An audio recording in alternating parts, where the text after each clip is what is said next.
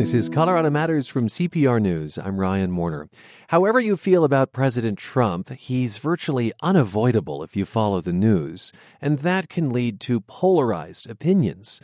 But when CPR reporters hit the road earlier this fall to hear what's on the minds of Colorado voters, they found a lot of nuanced views.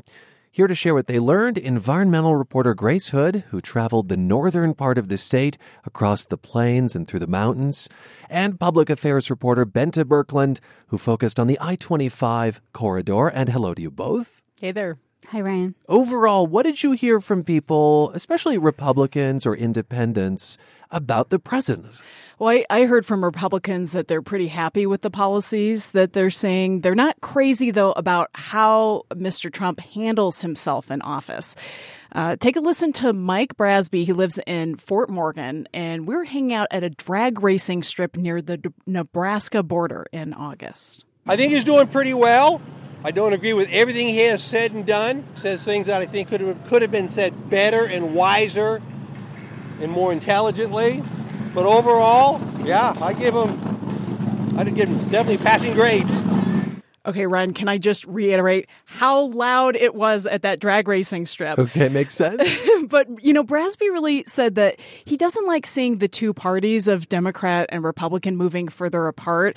And he really thinks that the bombacity of Trump's tone is really driving those two parties further apart. Phantom? Yeah, I talked to a pastor from Fort Collins who is unaffiliated. His name's Austin Hoxie, and he called President Trump a jerk. Uh, at actually one point earlier in the conversation, he used a more R rated word for it, hmm. but he ultimately says he finds Trump's authenticity and truthfulness refreshing. If he doesn't like you, he tells you. And so that speaks more to me than someone that says one thing and does something else. I don't ever feel deceived by Trump. I feel like he says what he thinks. They're just people generally don't like it because he's a jerk. There's that word jerk. What did people say about his tweeting? Boy, did I hear about the tweets. So I heard it across political lines when people were talking about the president, like, oh my gosh, he needs to stay off of Twitter. Here's Pastor Shorty Hoffman. He's a Republican from Kersey, just east of Greeley. I wish he'd learn to not tweet. Why, why do you say that? Because, you know, one of the things I've noticed, he tweets late at night, and I don't think you should do anything late at night. You're not at your best at late at night. I think that's pretty good advice for all of us, right? That was kind of the most development argument that I heard about why Trump should stay off of Twitter. A lot of the time people just mentioned it as an aside, like, hey, you know, the president needs to lean on Twitter less. What's interesting is one voter that I met actually appreciates that Trump is using technology like Twitter to reach a younger generation of voters and not just you know, sending out press releases or how they usually communicate with the public. Uh, Mahesh Anandan, he immig- immigrated to the U.S. from India. He's unaffiliated. He works for an oil and gas company doing IT, and he lives in Douglas County. I'm impressed with the fact that he is spearheading you know, a shorter form of communication, so to speak, Twitter and some of the new generation technologies and communication but at the same time, it can be more moderated. He may have some good ideas, and I think those ideas need to be challenged right. And bottom line, I think the president could open his mind a little bit more. The president has been such a presence in the news for years now. Were people that you met generally eager to talk about him? I don't think so. Very few people brought him up. Sort of a, do we really have to go there? We were asking a host of questions, and this was one of the final questions we would ask people seemed really exhausted by it. And these are people we talked to from across the political spectrum. It wasn't a topic the vast majority of people independently mentioned. Some people actually even said they wouldn't talk about the president. They refused to because they felt it was too upsetting and they didn't want to maybe say things they didn't feel comfortable saying. Speaking to that polarization. Yeah, I definitely heard that too. And, you know, one of the interesting things I came across, I was in a small town of Julesburg, just right by the Nebraska border, and people there really didn't want to talk politics one way or the other because, you know, they didn't want to offend their neighbors. That said, I did meet one very passionate, unabashed fan of the president, the Weld County Fair. He lived in Greeley for 40 years. He runs a used car dealership there. And, you know, he was so happy because he thinks there's too much regulation regulation right now. He really likes what Trump is doing to stop it. And, um, you know, for him, the Supreme Court and the economy are kind of two really key voting issues. And he believes that Mr. Trump has delivered on both accounts. With Brett Kavanaugh, in fact, uh, taking the bench today, I know that you both talked with farmers Obviously, there's been a lot of reporting on the effects of the president's trade policies. What did you hear from ag producers, Bente? I talked to one farmer that says his family will be negatively impacted by the trade policies in the short term, but he still supports Trump. Isaac Gentz is studying computer science. He's at Colorado State University, a registered Republican, and he grew up on a family farm in Sterling, where he plans to to go back to uh, you know, after he graduates. And he said he really likes that Trump is doing what he said he was going to do on a host of issues. When it comes to trade, though, Gentz has has been somewhat wary. Being a farmer, I wasn't thrilled with how the uh, you know economic sanctions and whatnot have impacted that lately. But I see it as a long-term game, and I guess if us farmers got to take one for the team to get some results, well, yeah, that's all right. Grace Hood, your route took you through the northeastern plains. What did you encounter out there? Well, this is most definitely Trump country. It's predominantly Republican. Uh, you know, what comes to mind uh, sort of as a visual sign is uh, right by the Roggen exit along I 76, and uh, just seeing this giant sign that says, God bless Donald Trump, God bless the American flag. Uh, I too talked with many farmers, and uh, the comment of Mr. Gentz, uh, who's a farmer, who's saying, uh, you know, short term pain, long term gain. That's definitely what I heard. Uh, one Weld County farmer who was very cautious about recent tariffs imposed, but he really did see uh, Mr. Trump's policies as being better in the long run. And one more thing about the farmer I mentioned, Gentz, he strongly opposes abortion rights. And I talked to him before Kavanaugh was confirmed and seated to the U.S. Supreme Court, but I think he'd be thrilled that the court has a solid conservative majority. You're listening to Colorado Matters. I'm Ryan Warner, and ahead of the midterm elections, CPR reporters went on road trips across the state to hear from Colorado voters what was on their minds leading up to this important election. And we're hearing from two of those reporters now who are back from their road trips, Bente Birkeland, Grace Hood. Did anyone else you talked to bring up the president's stances on social issues? Absolutely. Uh, I talked with two Latinas. I met them in Sterling. It was the end of a very exhausting day, but you know, it was one of the most memorable interviews that I did. One had legal status, the other was trying to get it. Both had experienced racism themselves, and you know, they really felt like uh, bigots have been emboldened under Trump. Elizabeth Hernandez can't vote right now, and um, she's in the process of getting U.S. citizenship. But she really said that people hear her accent and will say things that are really mean right directly to her. It's more aggressive. Like people, people just think that they have the rights to trick people like from other races bad just because they are white. That's what he's doing. He's doing everyone hate everyone. And Hernandez says that she really did not experience the same racism under President Barack Obama. Now, it's worth pointing out that Latino turnout typically lags whites in, in elections. And in the last presidential election, Latino voters represented 12% of eligible voters nationally, but only 9% of the overall electorate on oh. election day. So I think it's going to be fascinating to see if the Trump administration's rhetoric and the crackdown on immigration really changes all of that. Bente, you also talked to some people who feel the president's tone is dividing the country. Yep, I talked to T.A. Taylor Hunt. She's retired from the Air Force and she's now an attorney and lives in Aurora. She's a Democrat and said she just never thought Trump would win the election. She doesn't feel like he's ever going to grow into being president. She actually never thought he would in the first place. I don't think in my memory that I've ever seen a president who, from the day of inauguration, filed for the reelection campaign so that he can continue to have campaign rallies. Where's the speaking to all of us? Where's the consideration for bringing us together? But that's not that's not going to happen. Bente, I know your reporting took you into Aurora, which is a really ethnically diverse part of Colorado. What kind of things did you hear there? Well, there's obviously a big Latino population, also a lot of African and Asian immigrants. I talked to people from the Southeast Asian community, and for them, a big concern is foreign policy, how the president is behaving on the world stage, what that means for our country's relationship with diplomacy in other countries around the world. They also strongly support more visas for high skilled workers and worried that the language Trump uses around immigration casts it as something negative when they see a lot of benefits. Speaking of foreign policy, we of course have learned this morning that Nikki Haley is going to be leaving the administration by the end of the year. Okay, what big takeaways did you come away with when it comes to where people stand on the president? Grace? Hey, uh, so I think as someone who sort of covers politics from the periphery as the energy and environment reporter, I really left this whole experience thinking that the president's future is super hinged to the economy. My sense is that voters are with him so long as things are good, but they could turn on him if we hit another recession or if we start to see more negative impacts from tariffs. He really ran on the economy, so I think his political career could die if the economy hits a recession, say you know, we talked to such a big variety of people from different ethnicities, ethnicities, ages, you know, parts of the state. So it's hard to find, you know, one overarching theme. But yeah. um, if I had to, I'd say I, I heard a lot of uncertainty and unease about just what's around the corner. And that seems to be fed a bit by how dramatically the Trump administration can just swing from one thing to another. And I think for Colorado, it's going to be really interesting to see if and how passionate feelings about the president, for and against, influence the races on this year's ballot at the state level. Governor, AG, we have state legislative races that will determine control at the state capitol.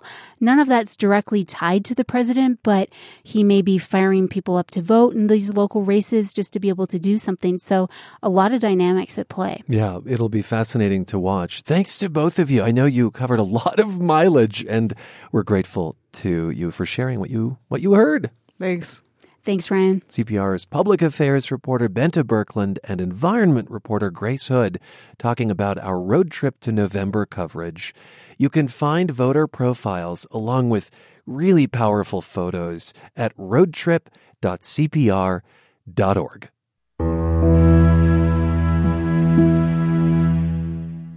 Election night is less than a month away, and you'll hear news outlets calling races.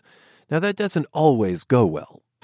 A big call to make. CNN announces that we call Florida in the Al Gore column. Stand by, stand by. Uh, CNN right now is moving our earlier declaration of Florida back to the too close to call column.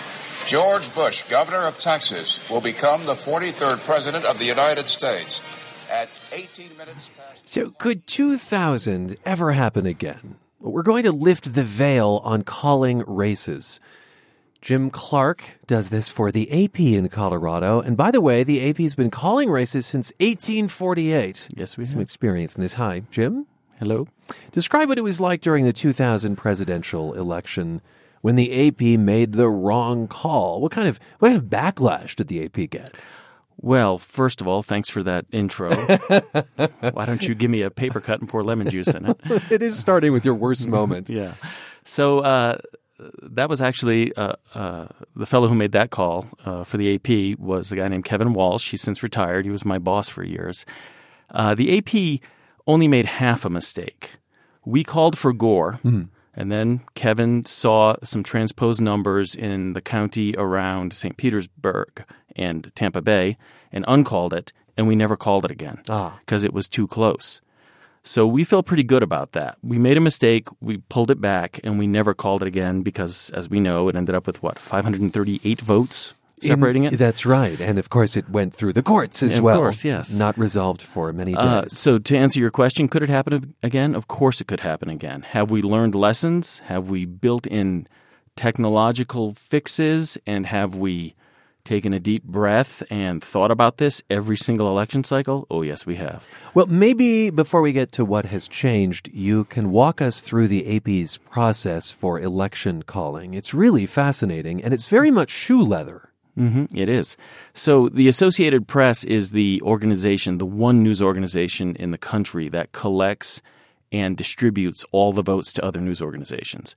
The reason the AP does it is we are the not the not for profit news organization owned by all the other news organizations in the United States. Yeah. And you don't want to replicate this because it's very expensive, on the order of eight figures every election cycle. So, what we do is we put stringers in every county, town, city, borough, parish. Th- these are like freelancers. Yeah, they're freelancers. We pay them, you know, hundred dollars for election night and hundred dollars for a practice uh, a week before, and they are calling into vote collection centers. We have three that run in the country, and there's an army of people who are punching the numbers into our computer network from the field, from what they're Yeah. hearing from these stringers. hmm from the stringers.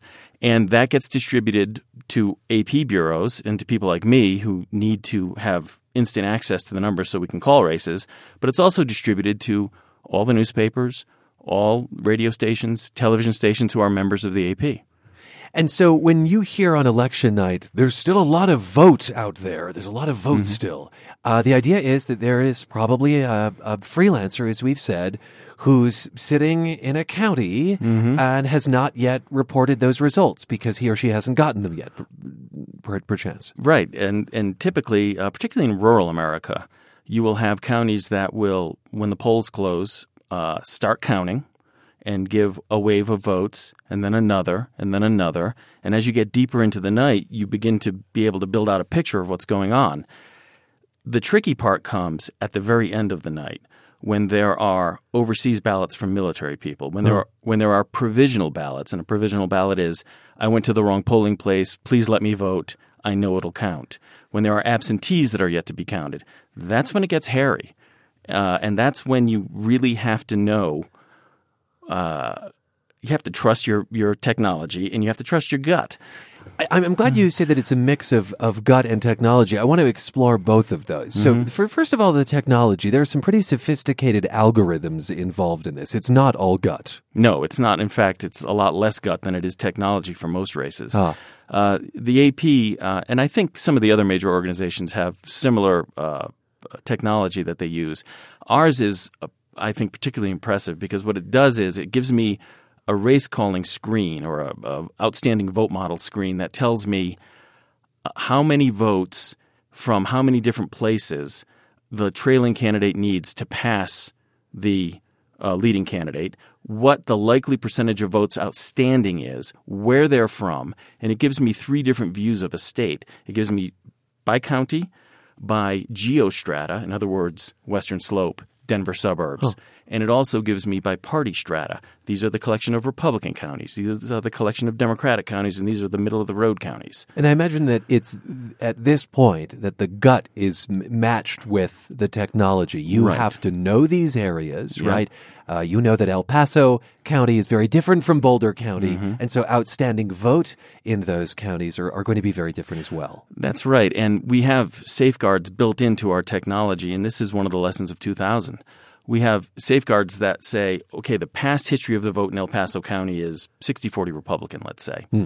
If the vote comes in 50 50 or 60 40 Democratic, a flag goes up on the screen and it says, check these numbers. They might be transposed, they might be wrong. They might be transposed because it sounds like that was the error that led to the half Yeah. wrong call in 2000. When you insert humans into a into a system, you get mistakes, and you have to anticipate those. How much do you feel um, the pressure to call a race quickly? I mean, are you facing competition then from other outlets, and how much does that drive a decision? Because I, I feel like that's where errors are introduced when news organizations put fast over accurate. You know, at the AP, we've we've long had a cliche, which is "be first, but first be right." Right? You don't you don't want to rush and get it wrong. So I'm more than happy to get beaten on X race or Y race if I'm not comfortable with the numbers that I see. Mm-hmm. the deeper you get into the night, the better the better the AP is at this because of our network of, of stringers. We typically pass the state, the secretaries of state, and the lieutenant governors who in various states who are tabulating this stuff because of our people on the ground. You know this before the election officials. yeah, we typically know this before the election officials. We're talking with the APs, the Associated Press's vote caller, race caller for election night, Jim Clark.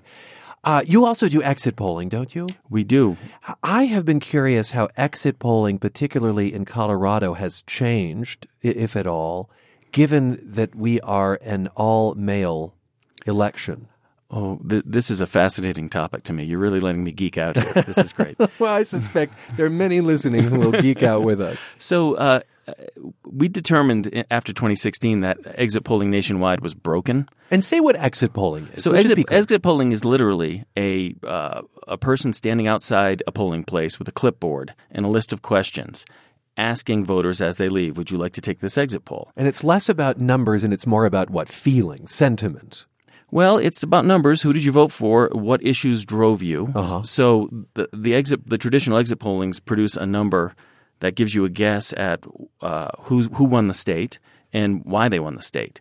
In Colorado, because it's all mail uh, uh, an all mail ballot. Yeah. We a couple of years ago switched to a traditional telephone poll in the uh, 96 hours before polls closed, and it has proven much more accurate. In in 2016, for instance, the last wave of exit polling that I was given had Hillary Clinton winning by about 4.5, and she won by about 4.5. It was spot on.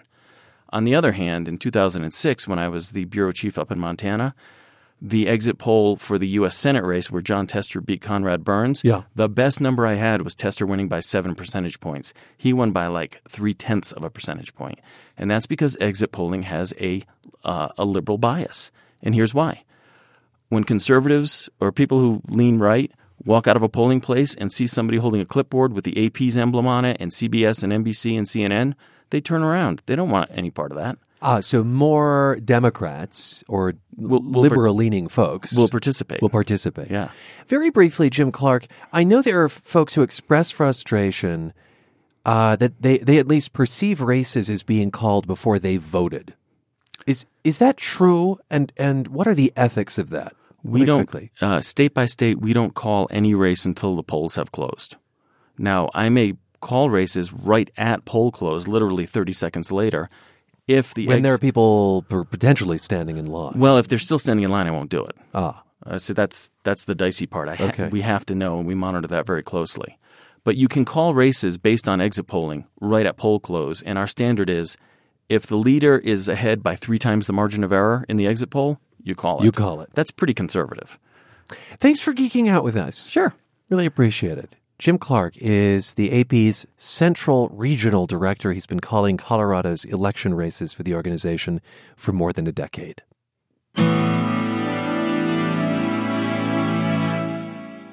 Deborah Ramirez of Boulder is glad she came forward with sexual misconduct allegations against Brett Kavanaugh, even though it didn't stop him from being appointed to the U.S. Supreme Court. That's according to her attorney, John Clune. I think that at the end of the day, you know, we at least were able to get um, Debbie's voice out there and give people the opportunity to do with it what they want. Two weeks ago, The New Yorker published Ramirez's account of sexual misconduct by Kavanaugh at a college party in the 1980s. Last week, the FBI spoke with Ramirez. Despite her account and sexual assault allegations from others, including Christine Blasey Ford, the Senate confirmed Kavanaugh this past weekend. President Trump held a swearing in ceremony Monday. Clune tells us that he and his client expected more from the FBI investigation. In particular, agents came to Boulder to question Ramirez but didn't contact witnesses she provided them. The FBI that we worked with and the FBI that I've worked with historically over the, my years as an attorney um, would have been a very, you know, motivated and diligent law enforcement agency. So it's it was frustrating to actually finally get the announcement of an FBI investigation and then really see it used probably more to give cover to the confirmation process rather than actually try to find out what did or didn't happen. Still, Clune says Ramirez was aware from the beginning that coming forward might not sway the Senate's vote. I don't think that she is happy to have him on the court, but uh, it really wasn't what she was focused on in this process. It was more about just getting the information into the proper hands. Clune says he thinks the last couple of weeks show that progress is being made on behalf of women who've come forward to say they were sexually assaulted. Even though this may feel a lot like the Clarence Thomas hearings, it's it's not. It's on a, on a much higher level, and I think it's a sign that as a society, there's at least a large segment of the community that is done, you know, tolerating misconduct and silencing of those voices. Attorney John Clune says Deborah Ramirez has received a lot of support from the Boulder community and says he expects his client to have a smooth transition back to normal life. This is Colorado Matters from CPR News.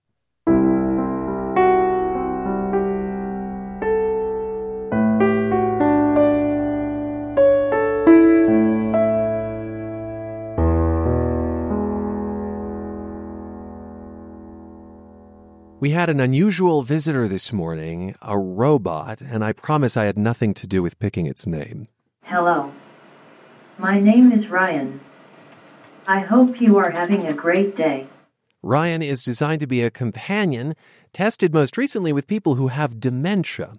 The robot has a human looking face. It's basically a torso placed on a table. There's an interactive screen on its belly, and Ryan is capable of conversation. Green lights on the shoulders indicate it's ready to listen. Hi, Ryan. My name is Ryan, too. Hi there, Ryan. What do you want to talk about? Uh, gosh, uh, how about politics? Politics is the art of the possible. Art is the politics of the impossible. More about politics? Sure. Uh, w- are you a Republican or a Democrat? I am a companion, but She's a companion bot. Yeah, she doesn't express, you know, political. Can you tell us a joke? what do you call shoes made from banana skin? Slippers. Ha ha. okay, that other voice is Ryan's creator, Mohammed Mahoor, professor of computer engineering at the University of Denver. Uh, he left Ryan in our waiting room and is in the studio now. Hi, Mohammed. Hi, Ryan. Nice to see you again. Also with us is Sarah Schroeder, Wellness Director at Eaton Senior Communities in Lakewood, where Ryan is being tested with some of the residents. Hi, Sarah. Good morning, Ryan. Mohammed, why a robot? I mean, why not a person? What, is, what does a robot achieve that a person perhaps cannot? Uh, so, uh, Ryan is designed to complement human, not to replace human. To complement, okay. Yeah, to help human, right? So, we call, Ryan is a socially assistive robot. And what does that mean? Uh, what does the robot add? So, so robot. Uh, uh, so as you may know, there's a shortage of caregivers now in the country, and uh, a social robot like Ryan can help caregivers like Sarah. So if they don't have time, they are not available, so she can take care of uh, people with dementia and Alzheimer's disease and depression. Oh, interesting. So this might actually be addressing something of the worker shortage. Uh, when you were starting to think about designing a robot to help seniors, what, what problems were you trying to solve? Exactly the same problem, the shortage of caregivers actually. And also the other problem that we have been working on is depression. So many of these people with dementia are, are isolated, they are depressed, and uh, they may not uh, visit, nobody visit them during a day. Uh, so a robot can be a companion for them so they can have conversation with Ryan and the conversation can be very interesting and funny. And I have to think that a robot might be more patient, Sarah, than a person. And so if someone with dementia is perhaps repeating something or asking something for a fourth or fifth time, a robot may respond a bit differently to that.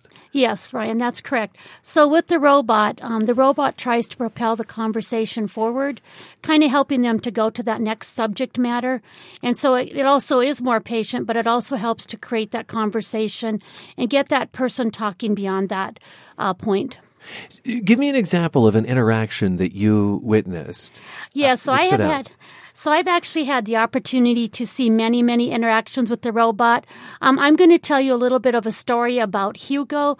Um, Hugo was one of the residents I didn't expect to be successful with the robot. But he was experiencing loneliness and depression. His wife had died, had moved into our community, and life sort of became empty. So we uh, signed him a robot. Um, he agreed to do it a little bit hesitantly, but he did.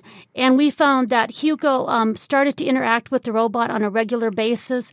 He would oftentimes refer to as a very nice lady, and she talks to me when no one else will.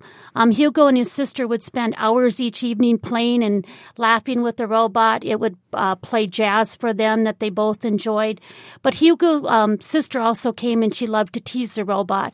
And so they would have an evening where there would be laughter and interaction.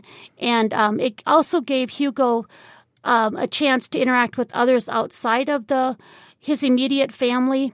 Many people came to see him and visit with him because he had a robot. Hmm. And so it it helped him create a sense of importance. It's interesting you say that Hugo is not someone you expected to have done well with the robot. Why? Well, Hugo was a little bit quiet. Um, he stayed in his apartment. He loved to go to activities and in, interact in our community, but he couldn't remember. And so um, he just kind of stayed at home and just kind of kept to himself. And so I went and talked to him. And I believe that he agreed because Hugo really liked me. And so. Um, as we came to find out, he was one of these people that just really, really blossomed from the robot interaction. Now, I understand someone was in tears when the robot was removed. Was that Yeah. Hugo? Yes, Hugo and his sister both cried when they removed the robot. Let's talk about the sorts of tasks that the robot can engage in as well. So, Mohammed, I, I think it can remind folks to take medication. What mm-hmm. what else is the robot capable of? So you can have conversation with Ryan as long as you want. Yeah. About different topics and matters. It can remind you to take your medications or go to events. And also you can play cognitive games. So it can uh, stimulate your brain. So the tablet that we have on the belly or the chest of the robot, you can play cognitive games with that as well. It looks a bit like an iPad on the the abdomen of Correct. Ryan the robot. Correct, And yes. that opens up the world to to games, c- cognitive development, as you say. How, how important do you think it is that this robot has a, a kind of soft human face? I think it's easier to make that eye contact. I feel like when I'm interacting with Ryan, because she's looking at me and she's showing expression and she tracks me as I move around the room, I feel like I'm with a, a human being. What other uses do you think there could be for Ryan and Ryan's successor? Because uh, the version that you can see, for instance, on my Twitter feed right now at CPR Warner, I think is is one version older. But where where do you see this headed, Mohammed, in terms of robots as as almost caregivers? So uh, I think in the very near future, it's going to be in the market, and many people are going to use it. And we are adding, constantly working on adding more technology and more features to Ryan. So, Like- for example, yeah. they can play, I mean, that do Tai Chi dance or yoga. Oh, a a robot could teach you to do some Tai Chi. Yeah, absolutely. Because then in the next generation, the arms of the robot are going to be active, so sh- she can move her arms as as you know as gesture and also dancing. So what I see is our, our movement in, in aging is what we call aging in place. People want to stay in their homes, but they need supportive services. And I see Ryan filling that void where the in, the robot can like uh, engage in exercises, do med minders, um, helping that person to be able to stay independent and stay in that home setting that they desire. At what cost, though? I mean, how much does Ryan cost these days? So it cost about nine thousand dollars to build a robot. Okay. However, that's not uh, the business model that we have in mind. So we are going to people are going to you know, lease Ryan for a price of uh, Lease robots. yeah. All right. What's the biggest uh, obstacle or failure you saw? I don't want to ma- just Sure. Yeah. Um, you know, I would say that we saw more successes than failures. We found out that one of our residents had hearing loss, and so there was some challenges with the technology. And also, too, she loved to garden, so she was never home. So we realized that we had to kind of look at who might benefit in some of the challenges, but then the team worked to overcome those. I can't say that we really saw any failures. Well, thanks to both of you for being with us. It was fascinating to meet you, and especially Ryan, who, whom you refer to as she, by the way. yeah. But but th- there's a, a genderlessness to Ryan. Yeah, Ryan is a unisex name. Okay. Thanks to both of you. Mohammed Mahoor created Ryan the Robot to help with dementia patients. Mahoor is a professor of computer engineering at the University of Denver. And Sarah Schoder is wellness director at Eaton Senior Communities in Lakewood, where Ryan is being tested with some of the residents. As I said, we'll have photos of Ryan and his or her visits to our station online later today.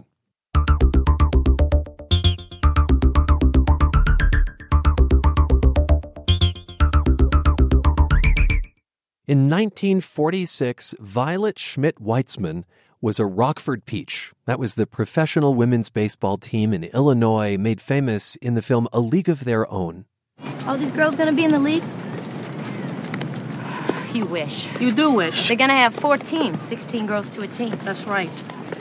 64 girls. Yeah, what are you, a genius? You know, they got over 100 girls here, so, um, some of you are gonna have to go home. yeah, sorry about that. Come on, Doris. Those people are jerks. What do you mean, some of us? Now, at almost 92, Weitzman lives in Fruita, Colorado, and reminisces about her time as a peach, as well as her two minutes as mayor of Detroit, and more recently, her skydiving adventures. Welcome to the program. Thank you. I understand that you still hand out your Rockford Peach baseball cards from 72 years ago. Yes, I did. What does it look like? What is it? What? Uh, what does it look like? It's got the picture of me on it and a skirt. It was about six inches above your knees. It was supposed to be peach color, like a peach, and the hat came with it. Otherwise than that, that's that's it. How- We had little panties underneath, naturally. so it had a little uh, write up about me on the back side of it, and it said I was a, a pitcher in 1946. I have some here. If you want some, you can have some. uh, how is it that you still have copies of that card, Violet? Well, there was a Finch or Flitch or whatever in Wisconsin, I think it was. And that's where we were getting them. Now we're getting them from another place. Oh, they're still being printed. Oh, oh my gosh, yes. I get fan mail all the time. The last one I got was from uh, Alabama. He was a sixth grade school teacher, history, and he was making an, uh, the board with uh, women's baseball on it. He was doing like a bulletin board. Yeah. What was it about the Rockford Peaches that so captured and has really held the public's interest? Well, they were just a good team. Good looking gals. if you do say what so. more do you want? How are you on the team? I, I know you were with. I was a bench warmer. Yeah, I was going to try out for left field because I liked left field, and uh, nobody was looking at me evidently. And then I was throwing sidearm pitching to my girlfriend Rita, and Bill Allington signed me up, the coach of Rockford Peaches. the coach. Why were you a bench warmer? Well, they had what three, four other pitchers ahead of me that were the regulars, and I was just a, a rookie. What did it feel like to be chosen? Well, like you're a queen. I was very thrilled to think that I was picked. Had you been playing baseball for a long time? I mean, how, how did the idea of even being a peach? well, I was a about? sand. I played sandlot, and then when my mother died, we were put in the orphanage, and I played different teams from Catholic youth. We had a nun that was our coach for a while. Then we had seminarians that came in in the summertime, and they coached us. Uh, indeed, you were in an orphanage, and, and maybe we can just back up a little bit. Being a peach was not really your first brush with fame, because before you were recruited, you were a, a book character named Curly Top. Yes. Tell me that story. Well, I used to wave at the 20th century train. They came twice a day past our house, morning and night, You were from Indiana then. from Fort Wayne, Indiana. Yeah. Yes. I waved twice a day to them, and uh, they took notice. Movie stars were on there. I got a autograph from Robert Taylor, Marilyn Loy, Shirley Temple. They would hollow out a potato and roll up the menu and put it in the potato and throw it out at me from the observation car. I mean, I could go on and on. I think I, I might hear your daughter in the background who's whispering that Spencer Tracy was on board. Spencer Tracy, yes. and then you became depicted in, in this book. yeah. I was mayor of Detroit for two minutes when I was there. Uh, this was on the book tour? Yes, uh huh. They took me, I think it was 10,000 mile different places that the trip was to sign these books. Huh. After those days, those happy curly top days, uh, your mother died of a, a, sudden heart attack at the age of 32. And um, this is the beginning of how you wind up in an orphanage. My dad remarried after mother died and didn't want us. So we were put in a Catholic home by an aunt. That must have been very difficult. Yes, it was. It was. But the nuns were, you know, nice and introduced you to baseball, I guess. Oh yeah. we had uniforms on too. I mean, our skirts were down to our ankles. That doesn't sound very easy for running. They were bases. different than what the all American girls wore. It kind of held you back, but. Uh... Many decades later, you were an extra in League of Their Own, the movie with Tom Hanks, Geena Davis, Rosie O'Donnell, Madonna. Was that movie true to the reality of the Rockford Peaches? Yes and no. That's Hollywood for you. Hmm. we didn't have a coach coming into the locker room, things like that. So the movie depicts a male coach coming into the women's locker room. That never happened. No, uh-uh. Okay. they never came in there. Not when I was in there, anyway. Now, can I see you if, if I watch the movie? Yes. I'm wearing a white sweatshirt. It says All American Girls Professional Baseball on it. And I was behind the first base line.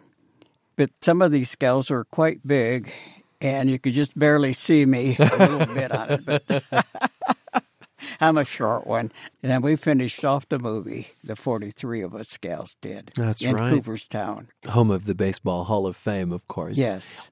Why did you leave the Rockford Peaches after a year? Tell me what went into my, that. Uh, I met my husband, and he said he married a, a woman and not a muscle man.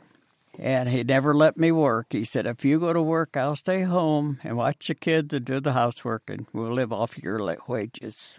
So I stayed home then. What did you think of that? Well, I stayed home. You mind you're the boss. Do you regret it sometimes? No, no, I don't. Uh-uh. I want to talk about your skydiving uh, because you don't seem to be able to just sit down and you be. ought to do it. you you did this at 90, huh? Yes. I thought, well, if George Bush could do it at 90, I could do it at 90. The free fall I didn't like because it's quite cold coming down without the parachute. And then he opens up the parachute and you float down.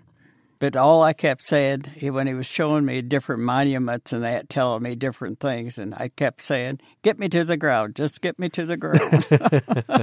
Was this above Grand Junction? Uh, no, Moab, Utah. Above Moab. I'd do it again. I think. Would you? Uh huh. Do you still watch baseball? Uh, no, it's a little slow. I like football and basketball. Not the answer I was expecting. Violet, thank you so much for being with us. But I like ball, uh, baseball. I appreciate your time. Well, thank you. Thank you. Thank you, you for having me. Violet Schmidt Weitzman was a pitcher for the Rockford Peaches in 1946.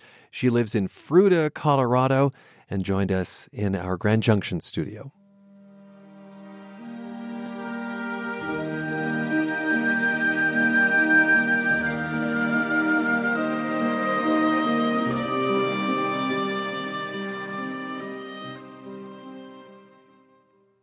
Broadway declared her unsinkable. Now, Colorado's socialite Molly Brown's story comes to life in a three act ballet. Denver Ballet's Ariel opens its 20th season with Tale of Molly Brown. CPR arts reporter Stephanie Wolf takes us to a rehearsal.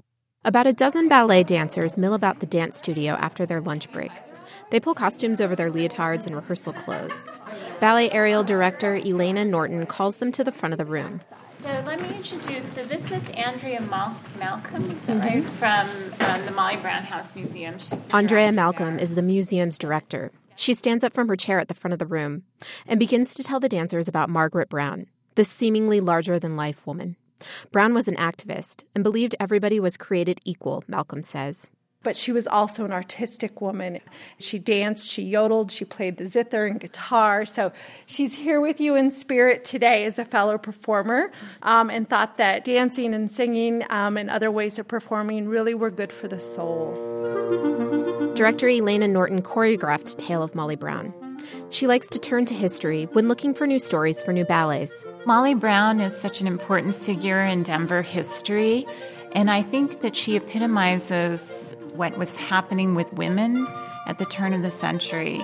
So I think that was a very important story for us to tell. Ballet Ariel debuted the ballet in 2011.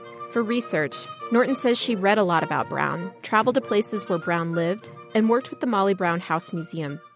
Museum curators would weigh in if they felt like something was inaccurate. There was one point in the ballet during the ballroom scene where we had Molly dancing with several different men. And I think the curator felt like that was something Molly wouldn't do. Dancer Jennifer Kuhn also did her research. She portrays Molly Brown and read a lot about her to study up for the role. She hopes to really capture Brown's personality in her performance. I feel like that sometimes is the harder thing is when you have to portray somebody, especially somebody with such a legacy and such a history here in Colorado. I feel like that's kind of even more of a responsibility than trying to do something very technical. The ballet's opening scene is set in Leadville, where Margaret and J.J. Brown's courtship begins. It follows the couple striking gold and their subsequent rise through Denver high society. There's narration at the beginning of each act, but Norton tries to let the movement tell the story. The end of Act Two highlights Brown's activism with the women's suffrage movement. Norton says she envisioned these women gathering with Brown for some kind of rally. And so the movement is strong and it's kind of in the character of a march. The dancers wear sashes over their dresses.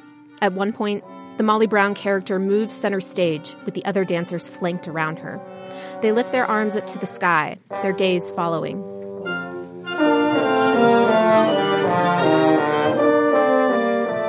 The ballet also features Brown surviving the Titanic and how she helped others escape the sinking ship. You might expect this to be a very dramatic scene, but Norton takes a more understated approach. At the top of the scene, the lighting casts the shape of a small boat on the stage. Brown helps dancers, wrapped in cloaks, into this lifeboat. They eventually disperse and perform a languid dance of despair to Aaron Copland's arrangement of At the River.